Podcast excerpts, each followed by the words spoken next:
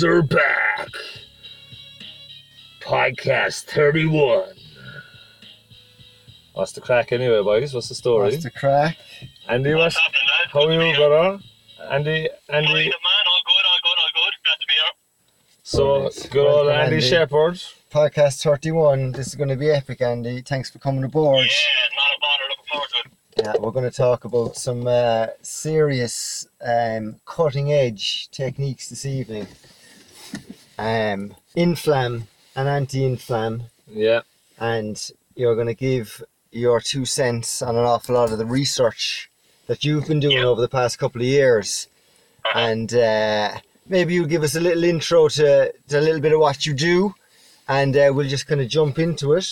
I reckon that's the yeah, way to go. Cool. yeah, so my, uh, my background, I suppose, is in physiology and I'm a nutritional scientist. So job title is chronic condition specialist. So I specialize in reversing diabetes, high cholesterol, um, you name it, childhood epilepsy, all through dietary interventions. Um, master's is in exercise and nutrition science, and I'm doing my PhD in uh, epidemiology, which is just the study of disease prevention. So that's what I do.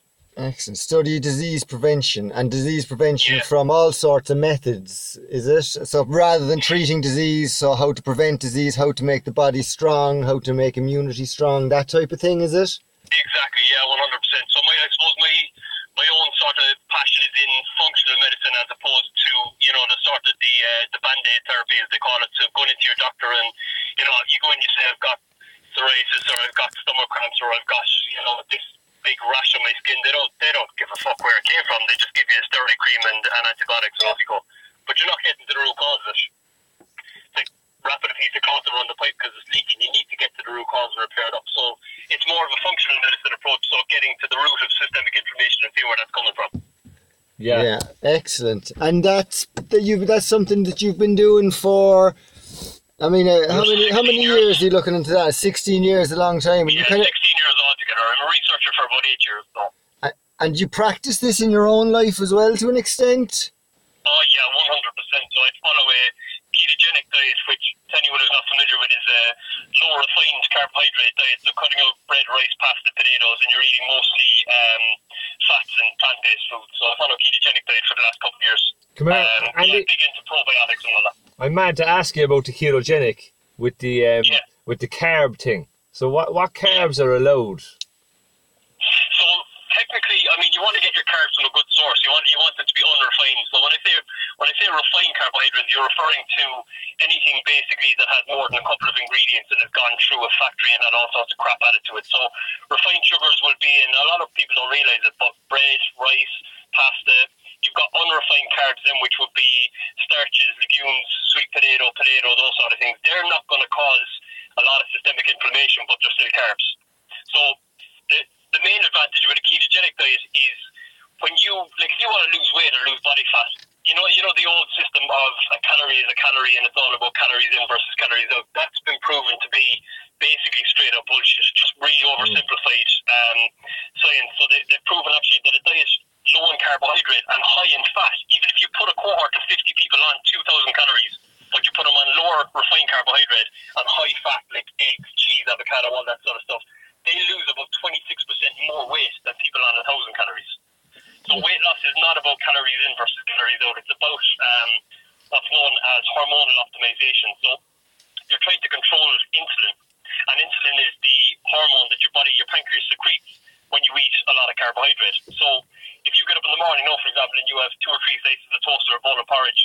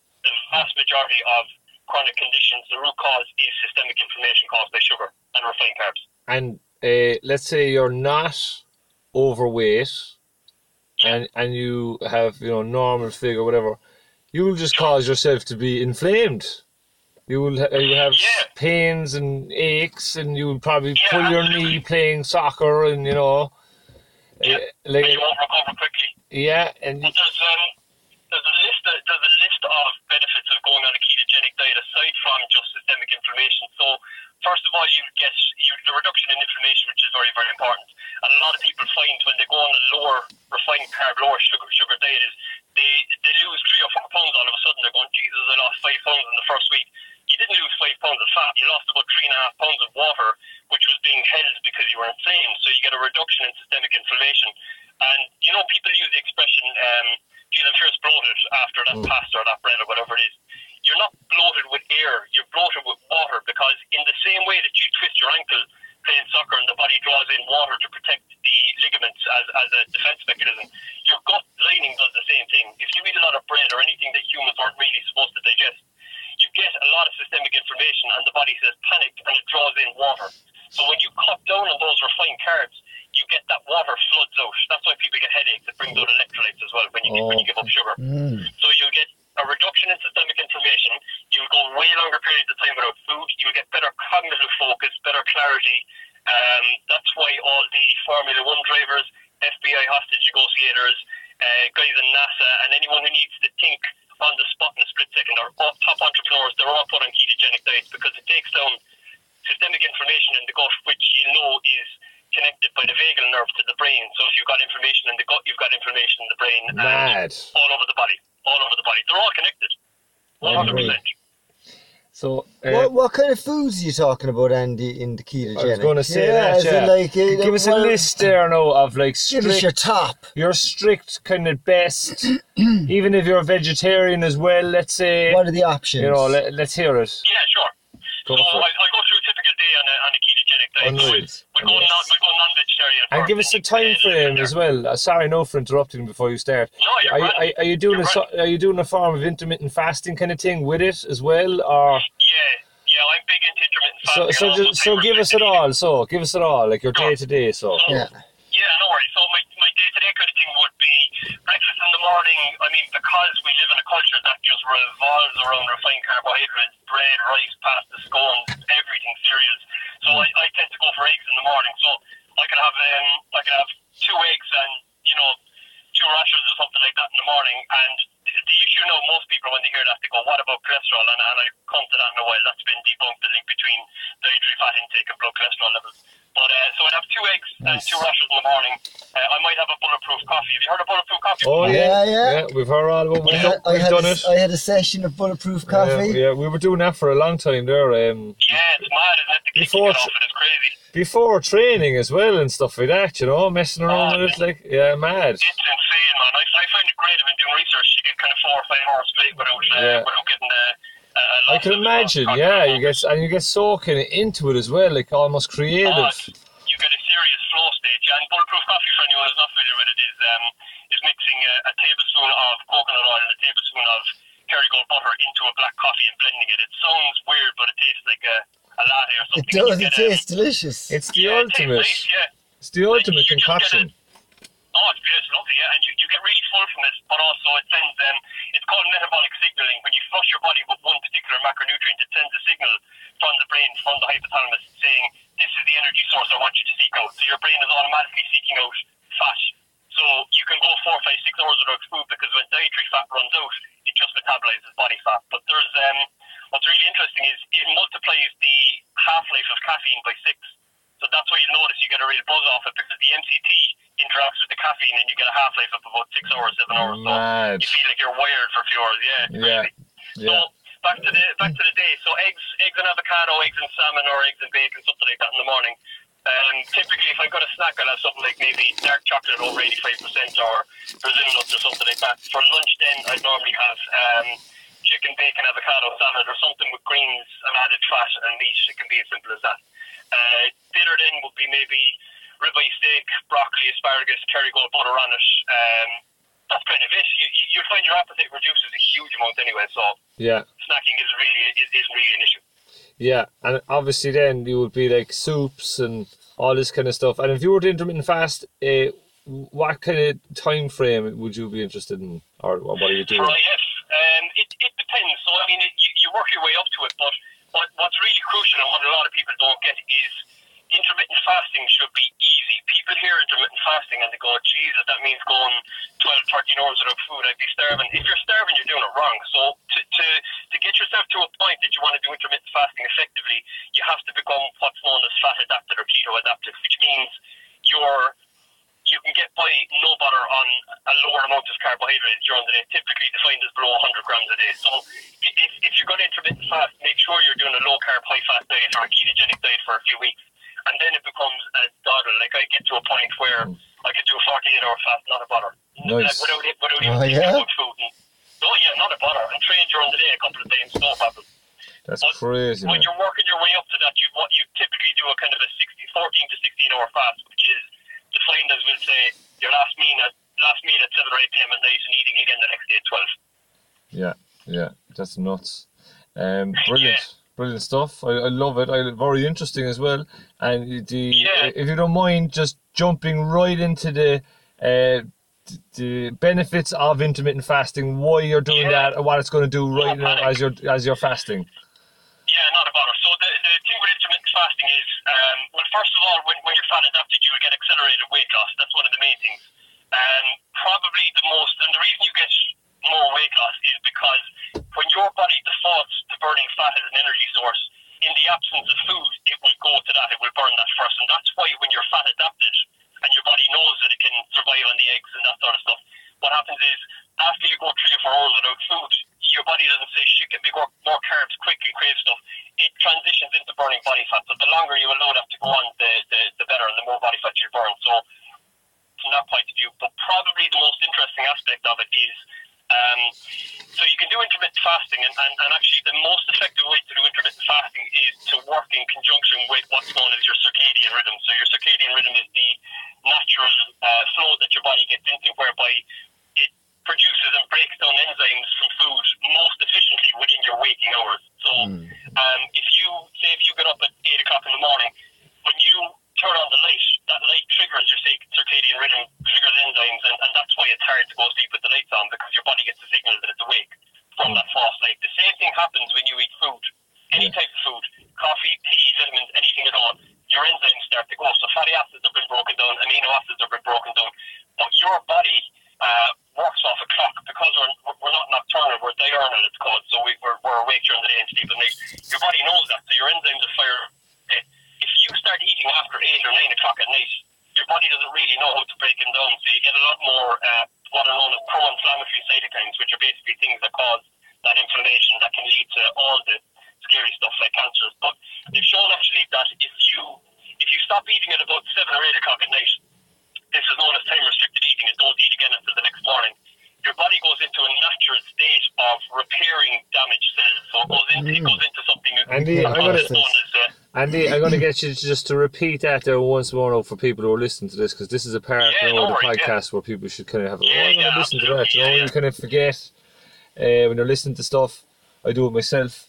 So just basically go back into there the benefits of basically this fasting fighting cancer. You were basically saying Yeah, no worries. Okay, so the reason this this fights cancer, and the, and the reason a lot of the Johns Hopkins clinics, Mayo clinics, and all of the cancer clinics in the states do this is because time restricted eating is eating within a window whereby your body basically metabolizes all the enzymes and processes all the stuff the way it should. After that time, it's very very dangerous. So if you're if, if you look at night shift workers, for example, they live on average 8 to 12 years less than your average person. And that's not because they're up during the night, it's because they're eating during the night. And the Mm. body is awake when it shouldn't be. It's not in its optimal state of functioning. So what happens is if you're going through chemotherapy, if you're going through something, or even if you're not and your body is in a precancerous state, um, what happens is your body needs cellular repair, which is known as cellular autophagy. And cellular autophagy only happens when your body is absent of food for longer than eight hours. Mm. So if you're eating at 10 o'clock at night, if you're having a snack before you go to bed at half 10, then you're getting up for work at half 7 and you're eating again, you're in what's known as a chronically overfed state. You're never allowing your body to be fully free of the enzymes from food. Mm. So when you get into that state, when you go longer than 8, 9, 10 hours without food, your body says, we've dealt with all the stuff from the enzymes from food, the amino acids and all the different things. And then what happens is it gets around to cellular repair. So there's a thing called cellular senescence or cellular autophagy, whereby a cell will either basically it, it, it commits suicide if it's damaged enough. Mm. In, in this cellular autophagy state, it says it basically just implodes and it just says I'm useless and it implodes. Um, and you also get something that's known as uh, mitochondrial repair, mitochondrial rejuvenation, where the mitochondria, which is the energy part of the cell, rejuvenates itself. But this will only happen in the absence of food after eight or nine hours. So if you think about this from a Paleolithic evolutionary kind of caveman point of view, it makes sense that in the absence of food, our bodies would evolve to get stronger and repair itself because it thinks it's going to have to go a longer period of time without Yeah, food. I was just about to say that I wrote down their old world diet um, on the thing in front of me. I was going to say that there now as the next thing is that a obviously with you know the gadgets of the world and our Wi-Fi and it, we're all guilty of everything, but yeah, um, 100%. uh, we we are um, sorry no. Sorry, no. Um, we're just being interrupted there by something. Yeah. Uh, Cheers, one no no. There's probably somebody there delivering. Sorry, no. Two We, seconds um, Always 25. Twenty-five percent. Yeah. Are you I don't know that. No, we don't know. Don't know. Sorry. Sorry. Which number is In the middle. This is seventeen. Seven. Yeah. So it's like this, yeah? It's around here somewhere, man. I can't find it for you. The number is cross, yeah? I don't know. Honest to God. You here? Yes, I am, but I don't know. Me, bro. I don't know I'm gonna kill someone here. What a where I actually have no idea That's so where funny. the numbers are. He's like, he wants to know. He's like, "Te- help me, help me. Anyway, um, that doesn't matter. Poor fella, I tell him if I knew. I Here, just look, don't know. you- there's a neighbour shoes. I So don't his neighbours doesn't even know where they are. He's Yeah. Anyway, that's funny. Random enough. Yeah, the whole Sorry world. about that, my man. Sorry, yeah. Uh, you shouldn't have opened the door, to be honest. Yeah, but sure, I he was was going like- to keep standing there. Yeah, He could have man. been delivering it here, and then he was going to walk it. away. No, Laura. Laura. no. Laura would have. Laura's always ordering pizza. It's fair enough. I didn't want you to lose her pizza, that's why. Yeah, yeah. Because he would have walked away. Jesus. Apologies for that, Andy. Nah. That's all right, fine. No Just a panic. serious, funny Who gives him, interruption. who gives It's him hilarious. It's all good. We can surely, we can surely edit that out. Not Yeah. at all, we keep it all in. That makes it. Hilarious. That makes it brilliant. Yeah, that's what makes it funny. The poor fella's walking around the road. Yeah, well, to be honest, he's not doing his job right. When you not. get when you get to the position Get where you're supposed nav. to deliver to, You know I mean? you ring the person you're delivering. to. Yeah. Come Get it. on, like we're not going to run around the Yeah. park for him and look for the I house. mean, they can come out to the door, like you know? I have no problem telling him go fuck himself there, and there's no problem with And what he's I like, say. hey, me man, And I'm not being a bollocks either. We're doing a podcast, And right? take, and take the pizza. I'm in the middle of my own And take business. the pizza, Yeah. tape him into the face. Take the fucking pizza, dude. Oh, Yeah, my yeah. gosh. Give him a leg kick as well as he's getting into the car. Do it Just, just in case he thinks about getting tick. But uh, Cheap out the window. Yeah, Oh that- it's all good. But what we were saying is hmm. the old world. You're right because the, like you're talking about intermittent fasting, it, it ramps up Yeah. your testosterone. It, it, it Yeah. makes your muscle bigger. It makes your body. It, it makes your body feel like it's going to war potentially Yeah. soon because you're being starved a bit or something's happening that's not normal. So this this starvation state is probably very normal. Would you think to like uh, you know the fifties, the forties, the thirties? People Yeah. that fuck all, you know, you might be happy to get Yeah. a fucking apple and during the day there after your dinner or Yeah. something. Be lucky. Absolutely. And be an orange for Christmas. I heard there like that was back in the sixties. Yeah. Like Yeah, so, that's right, yeah. so like uh, Orange for Christmas. That's disappointing Christmas. that's shocking. Like poor, poor parents, whoever got oranges for Christmas. Yeah. God, I love them. They're all here to save the. Yeah, I li- but listen, I don't, I don't want to go off to, the thing, but so, Yeah, yeah. so you reckon that like you're you're we're still in we're obviously in the new world and we're all like whatever why, but if we could just trick the body into feeling like we're in the old world, that's Yeah, one hundred percent. Yeah, and, and what people forget all the time is they go, ah, yeah, but that was back then. But they've shown conclusively that our our bodies, our, our- our body structure in terms of the human body as a microorganism and, and our and our metabolism and enzymes and stuff, that hasn't changed a bit.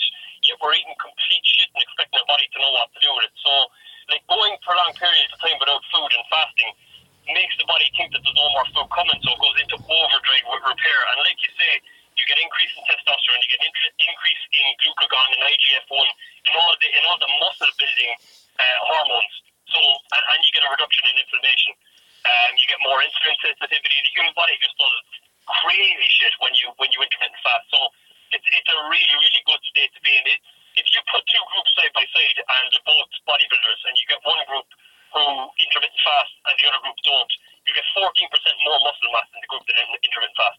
mad. That's serious stat. That's so nuts. yeah, so I mean it's it's crazy. Yeah. And is this well recognised, no, Andy? Yeah, kind of there, in, uh, in academic circles. Is this pretty well recognised in areas of study and understood by by many like re- reviewed like journals and oh, things not like that? yet. I'd say it's only getting yeah, there, big is it? Oh no, it is. Let's Uh, I was, I'm thinking, is is it very? Is it is it kind of at that level now, or is it is it behind? As in, like recognised Well, well, amongst you're academic peers. Doc, Dr. Rhonda Patrick is doing Yeah. huge work with it. You know, she, you know, Yeah, you know, yeah. it just a Rhonda couple of, Patrick is man, she is fucking amazing. Love Yeah. Rhonda Patrick. yeah, totally. She's, Oh, uh, we, she's um, we're hooked she's in a her from, well. Uh, Dr. Sachin Panda is his name. He's he's big Yeah. Into time restricted eating as well. They're in, like Dr. Rhonda Patrick is my she's my fucking nerd crush. oh man, I She's tell you, unreal. We love her. We, we, we have a secret love for her as well, to be honest. We're actually, we're. I'll tell you now, man, once we get this studio thing sorted, which is actually in the works, we're going to try to get some people on properly, man. You know, Man, you should bluff. You should bluff it if she's coming over here for a holiday. Just ask her on. Totally, Oh, yeah. And we'll get her on the Yeah, phone I listen- I first. must to we're, we're going to get we're going to get Wim Hof as well. We're going to get a lot of them. Um, Yeah. we uh, that's the next thing I was going to say to you about Wim Hof Like as we're on the kind of same thing, intermittent fasting, muscle building, you know, like, Yeah. uh, cancer fighting, all this. Let's just dip into the whole ice bath thing there. What do you think of that? Sure. What's your take on uh, Uh, ice baths, cold uh, therapy, all that? So hy- hy- hypothermic conditioning, where you're exposing yourself to cold, that's that's um, it's again. It, so if you expose yourself plant-based foods, uh, cold or heat, actually hyperthermic conditioning in the sauna as well, they're all they all That's produce what's known as hormetic stress response. Nice. So when you when you go through something that the body feels is challenging, that's that's actually why vegetables are good for you because the um, the chlorophyll molecule, which within within the chlorophyll molecule is a um, something that causes a hormetic stress response. In the plant, it causes insects to go away. It stops insects, acts as an insect repellent. That's what's good for the human body. It's not just that veg is good for you for vitamins and minerals. It causes a hormetic stress response, which teaches the body to grow stronger. I never And knew that. Ice baths That's nuts. That is Ice baths absolutely do the same thing. ice baths do the same thing. They do exactly the Oh, same thing. Yeah, exactly. And they, heat they as well. And heat. For the same reason. Oh yeah, oh big time, man. There's a massive amount of literature going uh, around hyperthermic conditioning. They're showing now that if you get a group of athletes, they got a group of 50 athletes, and they got them running, say for example, 5k three times a week.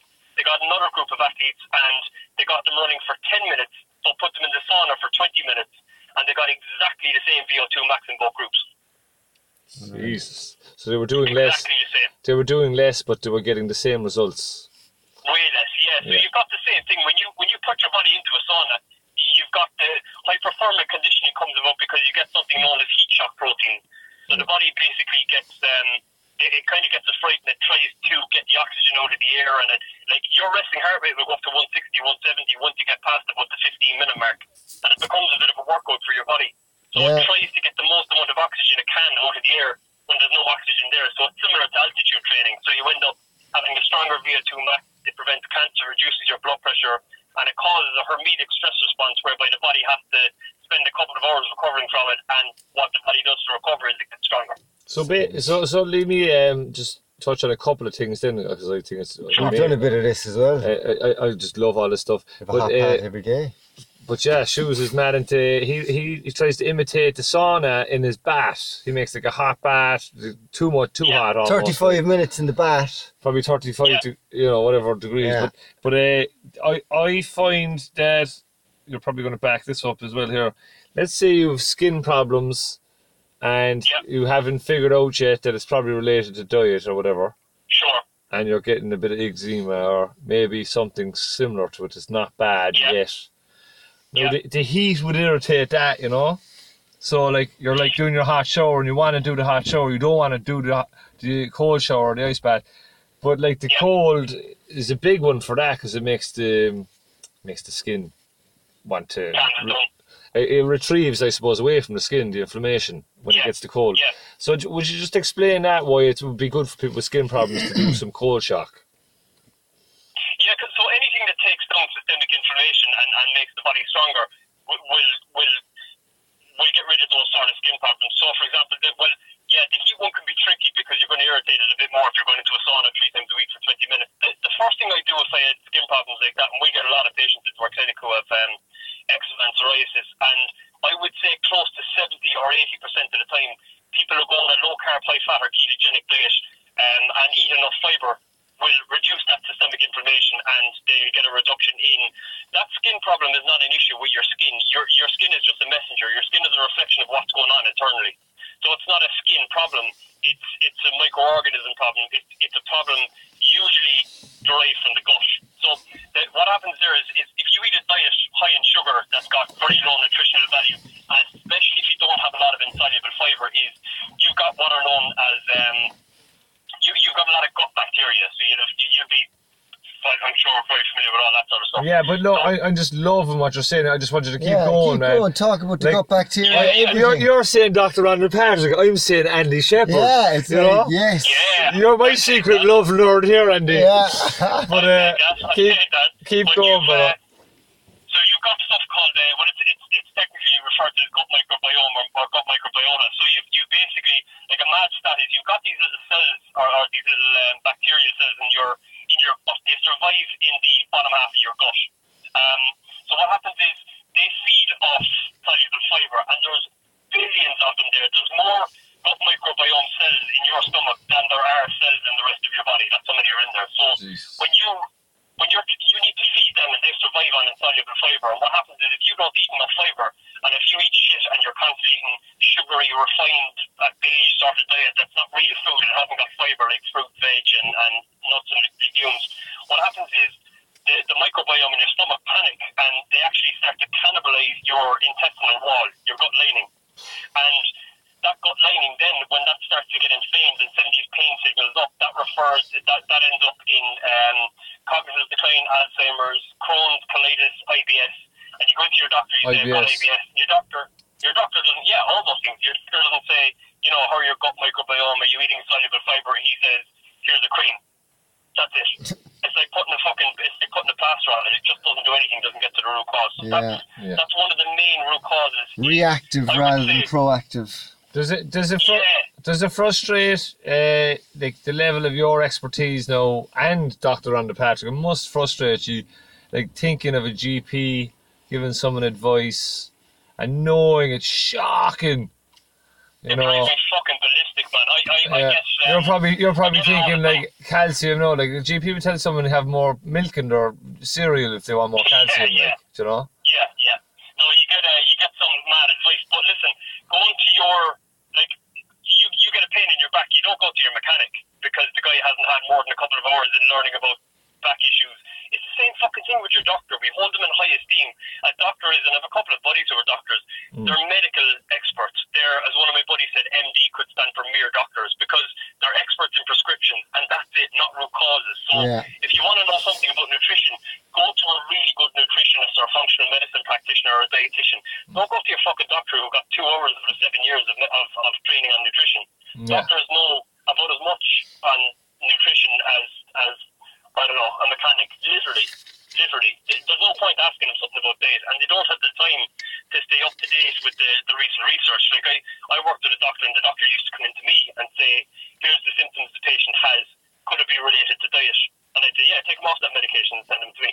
And, and that's like I'm talking blood pressure, cholesterol, Crohn's colitis, IBS, childhood epilepsy, ADHD, you name it, you can cure with diet, and, and in a relatively short period of time. And uh, Great to hear. It's, it's unreal. It's unreal. And I, I'm just going to kind of throw a couple of things out there now and see what you say. See what you say. Uh, you know, you you're training a lot. You and me loads of training over the years. That's why we're such good buddies. Yeah, Um, Sure. we don't have to go into that. But uh, basically, you're training a lot. You've got knots. You're stiff. You know, you're kind of. You're, you're doing maybe a bit more than what you should be doing. You you are Yeah. eating good, but maybe you could be doing better, or a bit more ketogenic, maybe a bit less of the inflammation stuff. And um, Yeah. you know, what, what's the advice you give someone? Like hard ball on the ground, maybe warm up really well. Try try start doing the ketogenic. Try figure Yeah. out the carb uh, dosage of what you can and you, what you should have. And you know, all, like all of the above. So, so the, the ketogenic diet is suited to like absolutely anybody. So, so like I wouldn't, I wouldn't say like you know, I suppose probably the only activity that you you wouldn't thrive on on a ketogenic diet is sprinting or anything that's very very explosive. Um, that's about it because a lot of people have it in their heads that to burn fast you have to go hard as you can into the highest heart rates and spinning and zumba and explosive stuff like kickboxing. But actually, if you monitor the fuel usage through something known as indirect spirometry, which is where you put a mask over someone's mouth, you see them on them on treadmills and Yeah. videos, and they're, they're checking, you know, it's 50 cents in the video, all that stuff. So I know that's indirect yeah. Spirometry. 50 So cents. that's that's that's checking The club. where um where, where where your fuel consumption is coming from. Are you burning fat? Are you burning carbohydrate? And what a lot of people don't understand is in the lower heart rate and in the lower um, register of your VO2 max, you're burning fat as your primary fuel. When your body needs really quick explosive fuel, you burn carbohydrates. So if you're in a spinning class or high box and, and a lot of it is explosive, you're not actually burning fat, you're burning carbohydrate the vast majority of the time. So for explosive anaerobic, um, isometric or plyometric activities like that, you need carbohydrates. So you don't want to go really, really low. That's great advice. No, sorry, no for interrupting. I'm just going to say Yeah, that's no, you're okay. because you know the way there's a lot of MMA and and Muay Thai guys listen to what we were throwing out there. You know, so Yeah, sure. um, like it's great that you're saying that now because we don't want any confusion. If you're a badass like sparring twice a week and not anyone feeling lightheaded, you know, so so carb up if you're going on explosive nights, and if not, so- if not ketogenic. Exactly. So what what I normally do is um, when I'm working with like ultra endurance athletes and stuff like that. So because ultra endurance athletes like cyclists and people who are running marathons, and I, I worked with someone there recently who's who's uh, done the. Have you ever heard of the Moab 240? Yeah, up the is this the Yeah. mountain thing? They run the mountain, Yeah, 240 miles, 240 three miles, yeah. days. Eric. Oh he- man, he's training for that, lunatic. But uh, he's um, he doesn't need many carbohydrates because when he's fat adapted, his body will use fat as his primary energy source. So you've got like 45 to 60,000 calories, depending on your, your body fat percentage of stored energy from fat, visceral fat, and, and adipose tissue. So you're going to burn that. That will that will last you for days. But if he has an explosive element to that, he'd need carbohydrates. So he's grand to be fat adapted. He doesn't need to carb up. People running marathons don't need to carb up. Like I go out and do um, 8, 9, 10 k without having eaten from maybe four o'clock the day before. And because you're fat adapted, it's not a bother. You'll, you'll tear through it. But when you need to sprint, you need glycogen in the muscles to fuel anything in the top 10% of your VO2 max. So fat adapted won't do any good there. So just, just a small bit, like So- a sweet potato or something like that would do. Well. That is. So what you're so- saying is when you when you're bringing the heart rate up to that intense place where you might potentially Yeah. defend yourself, let's say something like that, even uh, run away, exactly. you know, maybe save someone like swimming or something like that.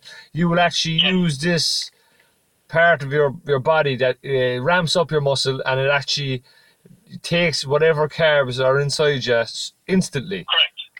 Yeah, so you have kind of four to six hundred grams of glycogen is kind of the max capacity, depending on how much muscle mass you're carrying. You've anywhere from four to 600, 650 grams of glycogen. Glycogen is the stored form of, you've heard of glucose, which is the broken down version of carbohydrate. And glycogen is when that's stored in the muscle. You eat carbohydrate, it stores some of it in the muscle. Anything that's extra outside of that, which is only a tiny amount you need, um, is, is, is with glucose and causes an incidence like causes you to get fat. But you still need four or five hundred grams of glycogen, so a, a bit of carbohydrate, but way less than you think. So where this is really interesting is if you get someone who's a cyclist and all, all the cyclists they work with say the same thing, they go on a low carb diet and I say to them, Did you notice any difference in your cycling? And they say, Yeah, I knocked 18 minutes off my best time, which was 20 years ago. Uh, oh, yeah, big time, 18, 19, 20 minutes. and, and this is that's now huge. like three or four weeks in. And I'd say to them, What part did, what part of your cycle did you notice got better? And it's always the same answer. It's always my sprints. I'm leaving people for dead on my sprints. And the reason that happens is, if you think about it, if your body knows no different, right, you've got two primary energy sources, carbohydrate and fat. And if your body thinks that it can only run on carbs and doesn't understand because you haven't gone ketogenic for a couple of weeks, doesn't understand it can burn fat, carbs are used all the time because it's all your body thinks it can use. So you use carbs and they go low. People notice your performance suffers, so you're drinking gels and Lucozade and all that crap as you go along, jellies and all that sort of stuff. And if you go fat adaptive, what you're doing is you're teaching your body that in the absence of carbs, you can burn body fat. So it, it gets rid of the small bit of carbs that you do have and it starts burning body fat. And it burns body fat all the way through at those lower heart rates when you're cycling. And what that means is that the carbohydrate that you do have in your system can stay in your muscle in the form of glycogen. Nice. So you're actually staying strong. Nice. Exactly. So it keeps the glycogen in the tank, and it says we know we'll use this when we really need to use it. We're not going to waste it on this lower heart rate stuff because we're used to burning fat all the time. So it burns body fat all the time. You get to the hills, and it's like you've had you have every single bit of carbohydrate for that sprint. Then That's unreal, man. I- Such And you know what? You, you, information. you could totally apply that to Thai boxing as well. I know Thai boxing is explosive and all that, but you know when you're sparring and you're trying to pace yourself, and then you could, Yeah. Like you know, you, you could see how the ketogenic with restricted carbs, you could Yeah. de- definitely get away with it. Like you know, I suppose. oh no, it, Two bananas would be enough. Fighters ketogenic. Of MMA fighters are keto. Yeah, brilliant. That's Loads. I know. Paul Daly is ketogenic. The uh, the Wati Gallagher now. Oh yeah, yeah, he's some beast Yeah. as well. He's oh some man, beast.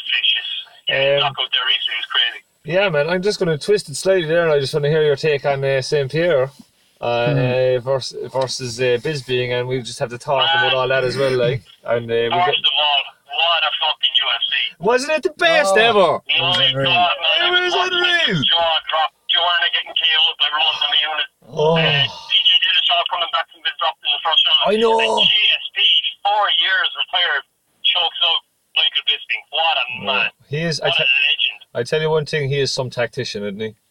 See the way he gave, Oh. see the way he gave him one punch before he went for the neck. It was just like just to Yeah. get him thinking, you know. It wasn't even Yeah, that hard. He just he, it was all precisely done by uh, your man uh, John Danaher. Is that his name? Yeah, Uh, right, John John Danaher. Danaher. yeah, D- D- Danaher, Danaher, what's it called? Danaher something. He's got this thing going now where they're like becoming the most lethal guys. Uh, Yeah, but he's like, if you follow GSP on they're social all media or Enzo Instagram, Gracie black belts in New York. he never, he never stopped grinding. For that four years, he was doing gymnastics, he was doing conditioning, he was doing the VO2 tests every couple of days. Like, he never stopped grinding. He was, he was never retired in his head. Did you see the stuff he Man, was he doing? was fucking phenomenal. Did you see the stuff he was doing in the lead up there? The the bit, uh, the video actually before he came out was showed a bit of it. I think you know he was like doing the reflex stuff. You know, like he Yeah, kicked and the in, in the water, in the, in the, in Yeah, the, um, in the tanks in the water, there with the yeah. kettlebells and all that kind of Yeah, stuff. that's right, yeah. That yeah. is epic. And you know what? he, I, um, sorry, go on. is he Steve head kick, Paul? So- oh man, I Over, did. over St. Preux head kick in the prelims. Man, Oh my it god. was sick. Yeah. It was sick, and then he fell off the couch by watching it. And come here. It was epic. There's a lovely sense of um, kind of being humble amongst the fighters. There was like there was a couple of McGregors coming up to it, you know, a couple of like Bisping was playing the card. You had Cody was fucking whipping out the, the knockout video that he had, and Yeah, yeah, you know, yeah, like Rose was all quiet, like she didn't even want to be there, and Joanna was being see the weigh-in? Joanna was being a psycho, like with the whole boogie woman stuff. That was unreal. Like, said, Joanna said she was a boogie woman, but she also said, um, "I'm going to take your soul. I'm going to ta- I'm going to take your soul from you, and, and I'm going to watch you die." Is what she was listening to. And Rose Namajunas was praying. She was just saying the Lord's prayer. yeah, On the way in. it was literally. she was in Unreal. cracks her Couldn't with write It was, it was actually like the devil versus the God. Like it was, it was crazy. wasn't? Like she was like possessed. when she when she was going full on, you know the way it is in the fight game, Andy. Uh, you down. go full on um, reptilian mode, trying to Yeah. psych the other person Yeah. out. Yeah, And, yeah, yeah, and, exactly. and you think when game time comes, you're not going to go like that at all. But it's very hard to turn off that uh, emotional um, snap that you shouldn't be triggering. You know, you should be always 100%. calm when you're fighting. You shouldn't be uh, going Yeah, fight or you should be, flight. But, but it's human nature that you don't, and, and when you, um, especially if you get any bit, uh, if you if you get very very nervous and let nerves take over, man.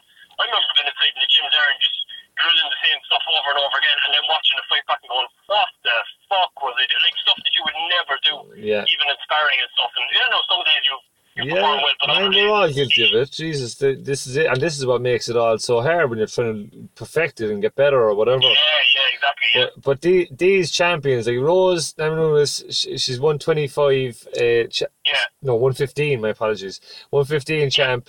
Um, I, I'd say there's probably going to be no rematch because she's now going to be like this kind of thing where they're going to push her like the way they push McGregor. yeah. She's like Yeah, beautiful. she's going to be the new. She's going to be the new wonder star. She's Joe going to be the Rogan was new, pushing uh, her big the new time. cash cow for UFC. Yeah, they, they need to have a couple of them as safeties, just in They do. case people get injured. Um, I find that, uh, I was wondering what you think of this, St. Pierre's videos, they were epic, weren't they? And I, I was Which getting videos? Ju- just his videos about leading up to the episodes of, you know, and that. yeah, the training and all that. And like, I found that, you know, the way McGregor does that kind of stuff, but uh, G- GSPs just look better, don't they? For some reason, 100%. it's just, it's just he always did it. He always did it. cutting edge stuff. Like it's all like, like that, that sort of um, all the all the explosive anaerobic stuff. All the the fact that he they, they check indirect spirometry and everything, so they check where when he's burning fat, when he's burning carbs. They they, they do biopsies on his muscles to see how much glycogen he's got. Like it's crazy scientific stuff. That is Incredible. unreal, especially from you now saying that. You know, that's Oh, mad. It, So- oh, it's crazy. He's uh, he's a big. What age is he? He's, he must be late Thir- thirties. he's 36. 37, 36. 36, yeah. Oh, Crazy. God, Oh, Bisping is 38. Yeah. Yeah, 36. Is it 38? Sorry, it's 38, is it? No, no, is he? Yeah, it could be. Yes, Yeah. I thought it was 38, is it? 36, to be honest. I I thought it was 36 I think years. Bisping is 38 and Pierre is 36. Yeah, it's Bisbee is 38. Bisbee, uh, to be, no, let's let's just say this now on Bisbee's part. I have to say this. To be fair to Bisbee, all right, he has one eye that's blind. He Saint doesn't Pierre, have- no- not blinded, is he? He is, yeah, he's thought blind in it's an just- yeah. I thought it's just I kind don't of. think he is. No, is I he? think it's I just know, I uh, know it's kind of. damaged. I thought it was. Well, I know it's damaged and I know he's uh, fucking what you call it. but I don't know yeah, I if tell you know, like he's got he's got a very low percentage in that eye, Jesus, fair play and uh, when you when you have that kind of uh, effect when you're fighting, you know the way it is now, and you've been in the ring loads of times. You uh, you need full peripheral vision, preferably. You need everything. You need your you know uh, all around you. You need to be able to focus in on something. And if someone can take advantage, let's say, of the corner of your left eye or your right eye, I think it's his right eye, um, Yeah. with a hook even, uh, or Yeah. even you know the way you do a jab cross, you'd slip the jab and you catch him with the cross with the with the right Yeah. hand, like some of that was going on with him and Freddie Roach, and you know the way they were catching each other. Like St Pierre was catching him with overhand rights every time he'd miss, and at the start. So Yeah, um, yeah, yeah. and St Pierre said it. He even said it at the end when Joe interviewed him. Like he mentioned that uh, he knew that he had a bad side. Like he said that. Really? Oh yeah, St Pierre actually said it. How did he say it? He said it nicely. He said it very well. He said we had a plan His for. accent. Oh yeah, yeah. We, we had a plan for uh, uh, for Michael Bisping. We, Yeah, my God, he's being. Yeah. But um, yeah, uh, Yes. to be fair though, not to take from St Pierre's performance. Do you know what I mean? I, Yeah. want- That was clinical though, wasn't it? It was Uh, just uh, he uh, took him apart completely. I think the um, the fact that he came back is just insane. He looked a small bit. Oh, ring- he looked a small bit ring rusty in the second round, but he did you watch the he MMA get or tired? with Ariel Helwani? I Uh, it's an interesting. No, I didn't see it, no. It's an interesting interview. He comes on and she sits down with him in the in the studio, and he has a chat about like how he felt in the rounds, and Yeah. uh, it was cool. Like he said in the second round, like he won the first round. Uh, it was kind of back and forth a bit, but he won it. In the second round, then he felt um, that Bisping knew what to do because they were training for Bisping coming at George, and Yeah. Uh, just like, r- you know, training him down and getting him like and, and giving it to him because he's bigger. So then Yeah, second yeah, round, yeah. second round, Bisbee actually started having better footwork than St Pierre. St Pierre reckons, and just kind of did more dancing around and not tried to get him. And St Pierre reckons he actually just got tired from it, and he got caught a couple of times because St. Uh, Bisbee was just so good. He just uh, he just he even He said that. destroyed him from the ground with those elbows. Yeah, he even said Yeah. that. He even said if they, he's, he even said if they fought again, he goes, I don't know what I win. He goes, it's just, Hmm. it's. He said it's on the night. Yeah. He's the coolest Yeah, I thing. think I heard that actually. Yeah, he said he, the coolest thing he said is he's one of the best guys in the world ever to be that guy on the night. That's cool, isn't Yeah. it? Yeah. Yeah, Knowing he- it as he well. Is too. Yeah, You know, like he just turn up. McGregor's like that as well, though. do You know, McGregor shining under the lights. and, And, and as well learning from your losses as well. That's a big one with these guys. They've all lost, Is- you know. Who's GSP last Yeah, time? but Sa- uh, Matt Serra Matt and, Serra. and Matt Hughes. And Matt Hughes. Yeah, and yeah, probably he lost to BJ Hughes. Penn as He well. lost to Hughes the first time, and he was knocked out by Serra, TKO by Serra. Yeah, And yeah. One of the biggest, probably one of the biggest upsets in UFC history. Oh yeah. The, the the build up to this was mad. I showed it all. It was brilliant. I was loving Oh, it. it I was was, fucking At unreal. least most. of it. yeah, I read his book as well before. Like, so I'm such a fan of Saint Pierre. But um, nah, I tell you no, it's it's been epic having you on the podcast, man. I love just having your bit input on UFC as well. It's fucking epic. And just last but la- last but not least, TJ and Cody, that was insane. My That could have God, gone either way. If that went on another room, and either of them could have been knocked out again. It was just that was seesaw stuff. Like any any guy could have been knocked out there. They're splitting hairs. Like Yeah, and they were just slugging it they're out. Yeah. Yeah. One thing though, uh, I found like you know from Cody's thing about like, did you hear about this thing about Chris Holdsworth where TJ uh, Dillashaw? knocked him out in or what, what was it? Uh, kicked kneed him in the back of the head or something when he was down in the sparring session. Yeah, wasn't it? it'd be, be like his career. it'd be like you and me fucking rolling now on the ground having an MMA spar, and then like the, the bell Yeah, yeah. goes, and then like you get up and knee me in the back of the head, and I'm all cold over it. After yeah, the bell bad went, part. like I'm, so you get up and say, "Well done, to your man." Shocking. So and Yeah. they, they, they were saying that this is Dillashaw when he's training, he's a psycho, like all the time. Yeah, he's Yeah, a fucking psychopath. Like, he- he needs only for that psychos around him, like. So and as well, your man Holdsworth was like one of his best buddies. Like they were doing a lot of jujitsu. He taught your man Holdsworth's known for his jujitsu, so that, like he was teaching the boys some crazy shit. Um, Yeah. so because he's so high level.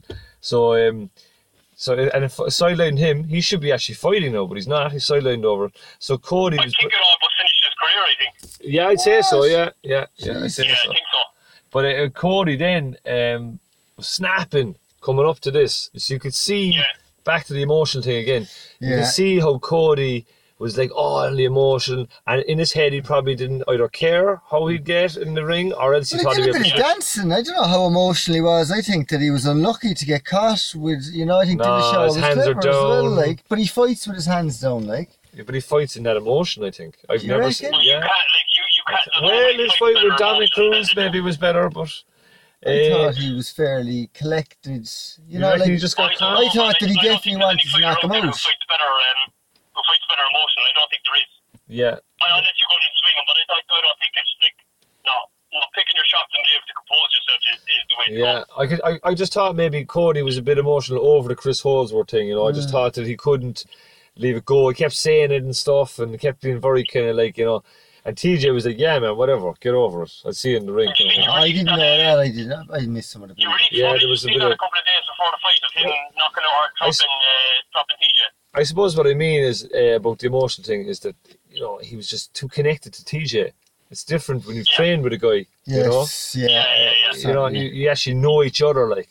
So TJ might have Yeah, known yeah. that, like, you know, he might have caught him with those kicks, those head kicks in sparring. You know, he'd never know. Yeah, You know, but it's cool, Yeah, maybe. cool enough though. Class little. Uh, great event. Unbelievable, unbelievable UFC. yeah. Unbelievable. Did you watch it live or did you watch the next day or? I watched this. I got up at about six in the morning to watch it because it's Yeah, too small at home, so I couldn't stay up all night. Really. yeah, yeah. I know, man. I'm the same. That's the best way. Get up early, get the last fight. Unreal. Yeah, that's the way it goes. Yeah, exactly. Nice, great start to the day. Yeah, unreal start to the day. But uh, Savage. Andy, I tell you now, man, we're going to wrap it up there with yourself, and uh, we're going to say thanks very much for your help and for your, your for your um, explanation about how to control inflammatory in your body versus anti-inflammatory, which is how you help your body. And if you wouldn't mind, just last thing with your own expertise, because this is a thing I'm sick of singing about, and I wouldn't mind someone Yeah. with some serious knowledge backing what I'm saying. Anti-inflammatory drugs are billies, aren't they? They're, they're total bollocks unless you like a short term, couple of days. That's it. Like they're not a thing. complete, complete and utter horseshit. Like if you if You wreck your gut, you're all that. anti-inflammatory drugs and then your diet is pro-inflammatory, like you could take probably the most effective anti-inflammatory substance on earth is sodium bicarbonate. Oh yes! I can't believe you brought that up. sodium bicarb, turmeric, um, high fiber diet, probiotic foods like kimchi. They have probably ten times the effect in the longevity of, of Hey, any can I can I can I throw in uh, there the, from an old podcast? You need to get some black cracked pepper with the turmeric to get the curcumin 100%. out of it. Yes. Some, for Correct, some reason, yeah. it doesn't connect to the body unless you get some other curcumin from something else. Yeah, it's a, And- it's a coenzyme, cofactor. It's cool enough, and uh, that stuff Yeah. is so badass to share with people. So, like, Oh, unbelievable. Thanks so much, man. It's unreal just to be out there getting the word out and sharing with people the No, no, knowledge. Man. And no one else is giving it giving a hoot about and researching what it so that the likes of us can Yeah. figure it out and share it and pass it on as well because the podcast There is go, all about that too. Yeah, You know? and we're, uh, we're we're going to ramp it up there now for t- from now on to 2018. We're going to just go small but more pro. We've some cool stuff coming up there. You might like this actually as an old school knowledgeable guy. We've a good friend of ours there, Jar Banks. You probably know Jar now from organising rounders and Cork and stuff like that. Yeah. So, so Jar Banks is going to be coming on uh, in two weeks' time, speaking about the old Ogham uh, alphabet, the Irish uh, um, calendar, and the Ah, yeah. and he's going to be uh, just explaining about the native trees, and the native trees would be like you know the you know the, the hazel tree, the apple tree, the the Yeah. uh, the birch tree. It goes on. There's a big circle of them anyway, in the pictures you'll see Yeah, around, yeah. and you've probably seen these on Facebook. But this, uh, he's going to he's going to break this stuff down, and he's going to The break health benefits of yeah, it. yeah, yeah, the health benefits of it. That's why. Oh, uh, that's that's why I'm going to tell you this now. So he's got it down to like every tree that has a nut or an apple or whatever. He's got it all nailed down to you know they're they're, they're, they're actually in our ecosystem in Ireland for the like the ancient people planted these trees deliberately, and this was Yeah. the, this was you know it's actually might be more northern hemisphere, but it looks like Ireland anyway, native Yeah. Ireland, and uh, it looks like this was the, you know your local apples from your local trees were the way to get your vitamin C, your pine needles with 100%. vitamin C, you know. So it, he's bringing all this back, and he's this guy is like he's such a guru. He's unreal. like. Yeah, looking forward to Yeah. that. It's going to be So epic. I hope- another guy in the front lines. Yeah, you yeah, know? and that's going to be probably live with him, I'd say. So we've got a couple of exciting things coming up, and um, we're going to get on to Scott Kelly there from Such a Petch as well Yeah. uh, in, in before the end of the year, and John Mitchell. We're going to do a small bit of stuff like that, and we'll probably get back to you after New Year again, I'd say, Great stuff, man. Not a bother. if you don't mind. anytime. And sure, if you yourself and myself, we'll probably give each other another shout anyway on the side, have no chat. Ah, yeah, man. We'll talk to you soon. Yeah, that's great, Andy. Thanks, brother. Very Not good. bother, lad. Thanks Thanks, very man. much, Andy. Have a good one. Cheers. Take Take care. care, man. See ya. Bye now. Uh, Bye. bye-bye. Bye-bye. Poor Andy's probably wrecked. Poor But, Andy's um, right. Nah, he's not. And he's delighted. Friday night. Delighted with himself. Yeah, But, that uh, was uh, very, very informative. Yeah. There's some stuff there that I learned that I didn't know before, and there's not not a whole pile that I haven't come across. Yeah. And It's isn't it unbelievable to actually hear it? It's like our very own Rhonda, Dr. Rhonda Patrick. Oh, he and is. he's going to be Dr. Dr. Andy Shepherd once he finishes his PhD. well, he, he is actually uh, using Dr. Rhonda Patrick as his um, his tutor. marker His and tutor, yeah, like- like- like his direction. Yeah, and he's going to be that kind of. I'd say he'd probably meet her, to be honest. He'd probably eventually meet her in that line of work. Why wouldn't you? You'd want to. Yeah. You know, seminars, all that kind of stuff. You'd be- Hopefully we'll have her on. Maybe we can have the two of them on together and maybe Oh, meet. yes. You know, we'll all get together in the studio. totally. Unbelievable. So um, with that, then I suppose there's a couple of other things we were going to throw in there. I was going to tell a story, Oh yes, just something different, you know. I think so. So um, Stories are great. stories are good. Yeah. You know, they make your imagination run. Listening is powerful, so you know deliberately just want people listening.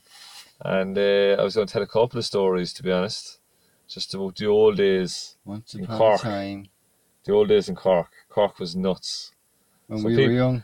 Yeah. So people who don't know this, like from outside of Ireland, let's say, Ireland is lovely now. It's really peaceful. It's really nice. Like if you come to Cork now, you're going to have a nice time. You will not have any problem with anyone. And this is 100%. I'm not even messing. Like Cork is probably, it got voted the nicest city in the world to visit. Uh, yeah. uh, Lonely Planet. So it was in the top 10.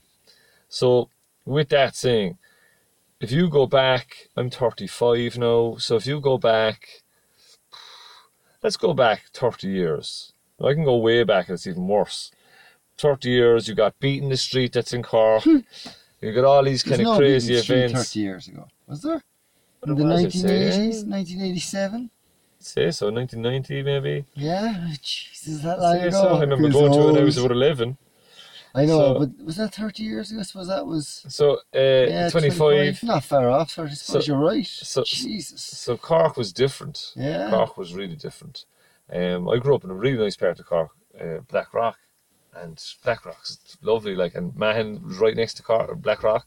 It's a lovely part of Cork, but uh, you know, it'd be slightly rougher, and um, but you know, it's so such fucking great times with all that, and then you end up being buddies with half the people you had problems with when you were growing up, which is hilarious. Yeah. But I've got some mad stories, and I'm going to start with one story, all right? And this is with a guy that I know, you know, and that's all we're going to say, Yeah. right? And Jim. Jim, we're going to call him Jim, right? So Jim is with his girlfriend anyway, and he's out about, and they're in the garage, and he comes out of the garage, and there's this guy giving him hassle. He's all like staring at him, and he's up in his face. No, actually, he wasn't up in his face. He was actually more like getting into a car. So this is hundred percent true. This happened. Like this happened in Cork. Um, this yeah, happened. I remember it. This happened about twenty years ago. I And, uh, remember it. We were kind of in our So- so- early 20s. Yeah, so he, teens. so so let's say Jim anyway. He's outside this petrol station, and the guy is like, "Yeah, you're gonna get it." So next, to Jim gets into the car with his girlfriend. They're like, "Whatever." So as they're driving up the hill, um, away from the petrol station, this guy pulls up with another guy in the car driving, and they're waving uh, machetes Machetes, yeah. machete swords at him, all right? And uh, the machete swords are waving the swords out the windows of the cars.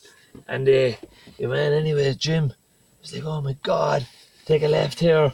So they went down a left and they took a right and they kind of kept going along these kind of roads that are like parks and like quite public, you know, you're talking like Douglas and Cork, like city, Cork City. And Yeah. they're going through all these places anyway. And eventually, this mother, this motherfucker like pulls up behind Jim and his missus behind like a speed bump. So like she gets trapped behind the car. There's a speed bump behind her. She kind of panics. Car cuts out. They ram up behind them. Did they Park right up behind. No, they, they They didn't ram ram him. 'em, They, yeah. they, they Parked up. parked up behind him. Jumped out. One guy smashed the windscreen right with a baseball bat. Oh, nice. Yeah, and, and you wouldn't mind like Jim, the buddy, no, it's not his real name, but Jim was he was only young. Like his girl, his girlfriend was only just driving, so she was probably seventeen. He was, he might have been seventeen as well, like sixteen maybe, and uh, So it was a bit older, I'd say. I think it was like 19, nineteen maybe. 18, 19, I'd yeah, say. nice. Yeah, Good. I think it was. Yeah. Be careful now if you say any names. Oh, no names. Nah, your fear. I can see your fear. I can see you saying it. No, I won't. I won't. I'm I joking. can see you being Yeah, worried. yeah, it's good. It doesn't matter. I know, yeah. You can feel the worry in Duggan's I voice if he's going to say a I name wrong or not. I can see the worry in Duggan's eyes. But uh, I'm good. yeah, but anyway, Sorry, carry on.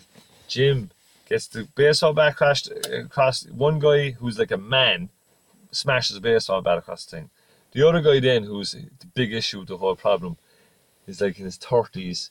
He, he, the other guy was like a big fa- fat hairy guy, um, kind of like in his forties. The younger guy starts. Only they smashed the, the, the driver's window as well. So he starts sticking the machete knife in the window of where Jim is. and Jim is up on the seat, and he's like, ah, and he's up on top of his missus, kind of protecting her, but al- al- also protecting himself. Like, Yeah. you know, he's probably just. So what ends up happening is he gets stabbed with the top of the machete, which is about three, two inches, two and a half inches, into underneath his nipples. So basically, just just missed his heart, and then he also got stabbed uh, underneath his neck. All right. So um, It's crazy. yeah, so basically, like uh, th- these crazy dudes, they, they got back into their cars and they drove on, and they were gone, like you know, and they, um, poor old Jim, like had to go to hospital. His missus was panicking, and there's blood everywhere, and it was, she she she raced him into the hospital, and they stopped, and he was he was seen straight away, and all this, and he was fine, and. Uh, from the gist of the story, this is where it gets really interesting. Like that sounds mad, but this is actually the full story. Like, so what happens next is Jim goes full psycho. Like, Jim's not having this at all. Like, this guy's a bit of a head. He's he's a he's a kind of a he's in his thirties, but he's turns out he's a bit of a drug dealer and. Like Jim's all about training, he's fitness. shammer. Uh, Jim, but Jim's a martial artist as well. Like you don't want to fuck with Jim. Like he's You legit. take your head clean off. He'll kill you. Like, and uh, so that was the problem. Like that was the issue. Like we knew, like this guy was a, was was a bit of a head. No one really wanted to stir any problems. But here, meantime, he was after stabbing Jim. Like, and uh, you know, Jim had a full crew of buddies who were totally at his back. At least twenty of them.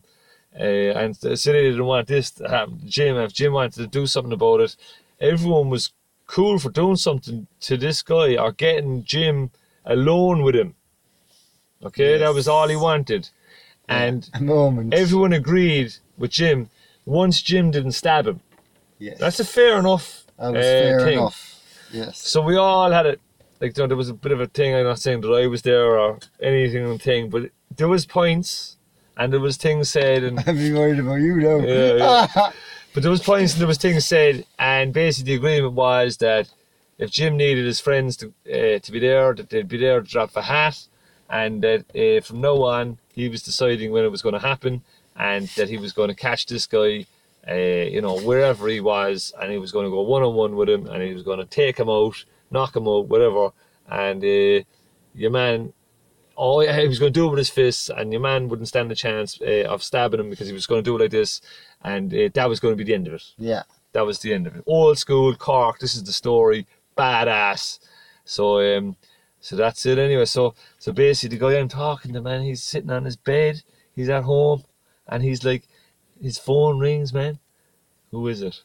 Jim. He's like, what's up? He's like, hey man. He's like, what are you up to? Sunday. He's like, chilling, just chilling on the bed. He's like, what are you up to? He's like, "Pff, listen, I, I hope you don't mind me saying this now. Jim says, he says, what? Um, That guy. he says, uh, he says, what? He says, I might need you today. So, man the bed says, alright, so what's the story? So Jim anyway basically rounds up the troops in about an hour. Got to, this is how the story goes. Got Yeah. everyone together. Cork's small, you can ring a couple of people. And uh, I think this is back in the days as well where you'd ring a house phone like a lot, you know. It would have been, I'd say. You know, yeah. you catch someone on the house phone just as fast as the mobile. You Yeah. probably, you know, so so Jim had it all down anyway, really quick. There was a couple of cars organised, and it was to this part of Cork, this pub. Anyway, look, let's just say it's in south of Cork. Right, Mm. I'm not going to say anything else. It's not in the north side; it's in the south side. But anyway, this this this guy is in the pub. He's uh, he's drinking, and there's someone down there spots him. So Jim gets a text. That's how he knows your man's there, right? Now it's been about two or three months later. Jim's after healing, like the scars are, you know, he's not he's not wounded anymore. He's strong. He's ready. He's planned out what he's gonna do. He's ready for this guy.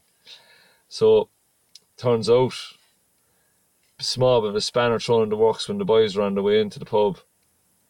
Uh, just there was two carloads of them, and I think it added up to ten people.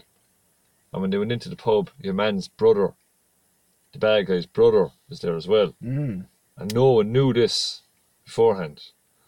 and his brother was a bit of a tough dude, like big, strong.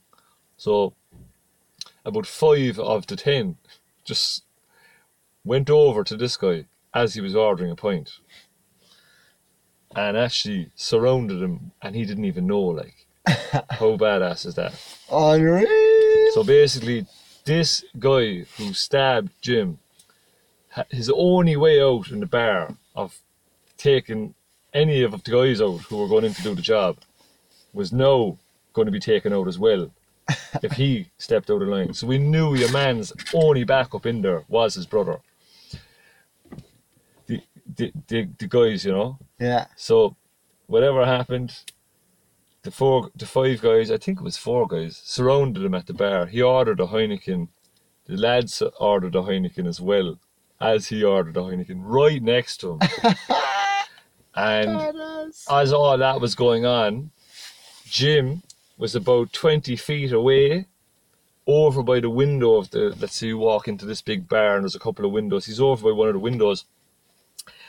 But the bad guy who stabbed him, the motherfucker, he he gets wind that Jim's after coming in.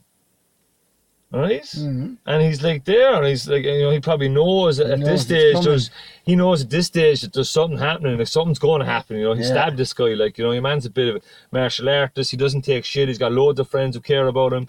You know, they're all bad motherfuckers. No one gives a fuck what this dude is up to, if he's a druggie or not. They don't Yeah. care. And uh, so this guy gatches out, and he's like to Jim, "Hey man, what's up?" He shakes his hand. He's like, "Yo yo, what's up, Jim? Uh, yo, uh, what's happening?" So he said to Jim, he goes, "We go outside and have a chat." So Jim goes, "Yeah, okay." So it was like it was a real good greeting out of your Yeah. man. He wasn't aggressive to Jim. Mhm. So Jim obviously planned out exactly what he was going to do from the fucking second he planned to do this. So he shook his hand and Yeah. said, "Come on, so let's go." And as the man tried to pull away his hand to walk away, he pulled him right into him and bopped him straight into the nose. Knocked your man out cold. Your man went flying in the air, like up in the air, it landed on the ground, and with the land, he slammed his back of his head Go on, yeah. slammed back of his head. Jim stamped on him once, maybe twice, and uh, the brother at the bar just literally all clicked, seeing his brother get knocked out, freaked out. The four boys who had him covered spun him around in circles and just kind of started tripping him off and kind of yeah. yeah, they just kind of wrestled him a bit, and, and next minute, uh, the whole thing was done in such a way, it was so perfectly organised, the whole thing was done in such a way uh, because of certain people who were there who really cared about the whole situation. Uh, uh, the main guy, Jim, who went in to do what he did, got out first, and then the rest of the guys got out last, and his brother was just confused standing there, he didn't know what to do, like. Imagine that. What? And then every one of the guys ran into the two cars and were gone out of the area in about 20 seconds. And there was an ambulance call for this bad guy who stabbed Jim. And the ambulance was uh, brought him in unconscious. And uh, this guy knows, suck and a half. Like, Yeah. Don't get me wrong, he's had loads Scummy. of fights and loads Yeah. of. Plenty He was a of bad badass. form. He was a bad dude. Done bad shit. Oh yeah, bit of a house thief and all that kind of stuff. You know, I, I'm not saying oh I know that for fact, but I'm just saying, you know, these guys were serious heads. Like, so Jim was pretty badass even to think about doing this, not mm. alone going ahead with it. Yeah. And he went ahead and he did it. Like, and and, and then to make it even funnier after it all, Jim was like, oh my god, what am I after doing? I'm after hearing this guy now is connected to Limerick. Limerick gangs and all this kind of stuff, and sure, it was all bullshit. None of it was even true. What actually happened was your man went to hospital, woke up, told everyone who was talking from there on in he deserved it, and he didn't want any of it. Really. So he basically never told anyone really, He I'd say, what he did He knew what he. to Jim Yeah. with the knife that night with the girlfriend and all that. But he just he got knocked out by Jim cold in a pub Sunday afternoon, not even knowing what was happening. Probably knew it was coming, Yeah. but I'd say didn't expect Jim to be so tough because Jim was a kid. Like Yeah. this guy was a man. Probably thought he And, could shimmy his uh, way out of it. You probably know, thought with the he- handshake and everything. and Yeah, you know, a bit of a gangster thing, maybe. Yeah, no respect shown whatsoever. Yeah, yeah. So um, hats off to Jim standing up to like the bullies in life, Yeah, you know, and uh, that's our story, like that's our story from growing up, and that's a fact. That's a real that's a story. fact, real story. That's what that's what kind Real of was like, life. that was like late teens in Cork. So these are our friends and people we've we've known, stories we can share with uh, fictional names. Jim is not his name, but Jim Jim. use Jim. I always use the name Jim Jim. Jim Jim, What's his name? Jim Jim. Jim Jim, yeah. know, it's just a nice ring to it. But yeah, and then you know when when all that is said and done, you know you're supposed to just make sure everything flows. And I can tell you one thing that about about flowing is what we're up to at the moment with the Muay Thai, and we're loving the flow that it has us in. And uh, we're going to finish up with this lovely flow tune. Yeah.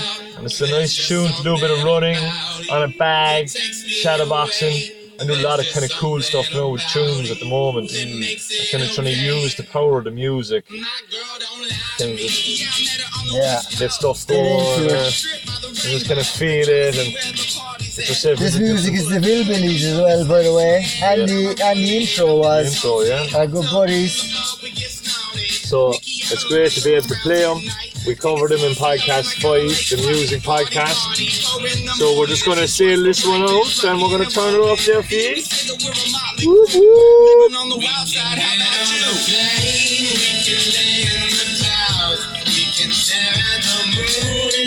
sun comes out. There's just something about you that takes me away. This There's is just the very first podcast. Sorry. Oh yeah. The boys are back. The boys are back. 2018 are bringing big, big things.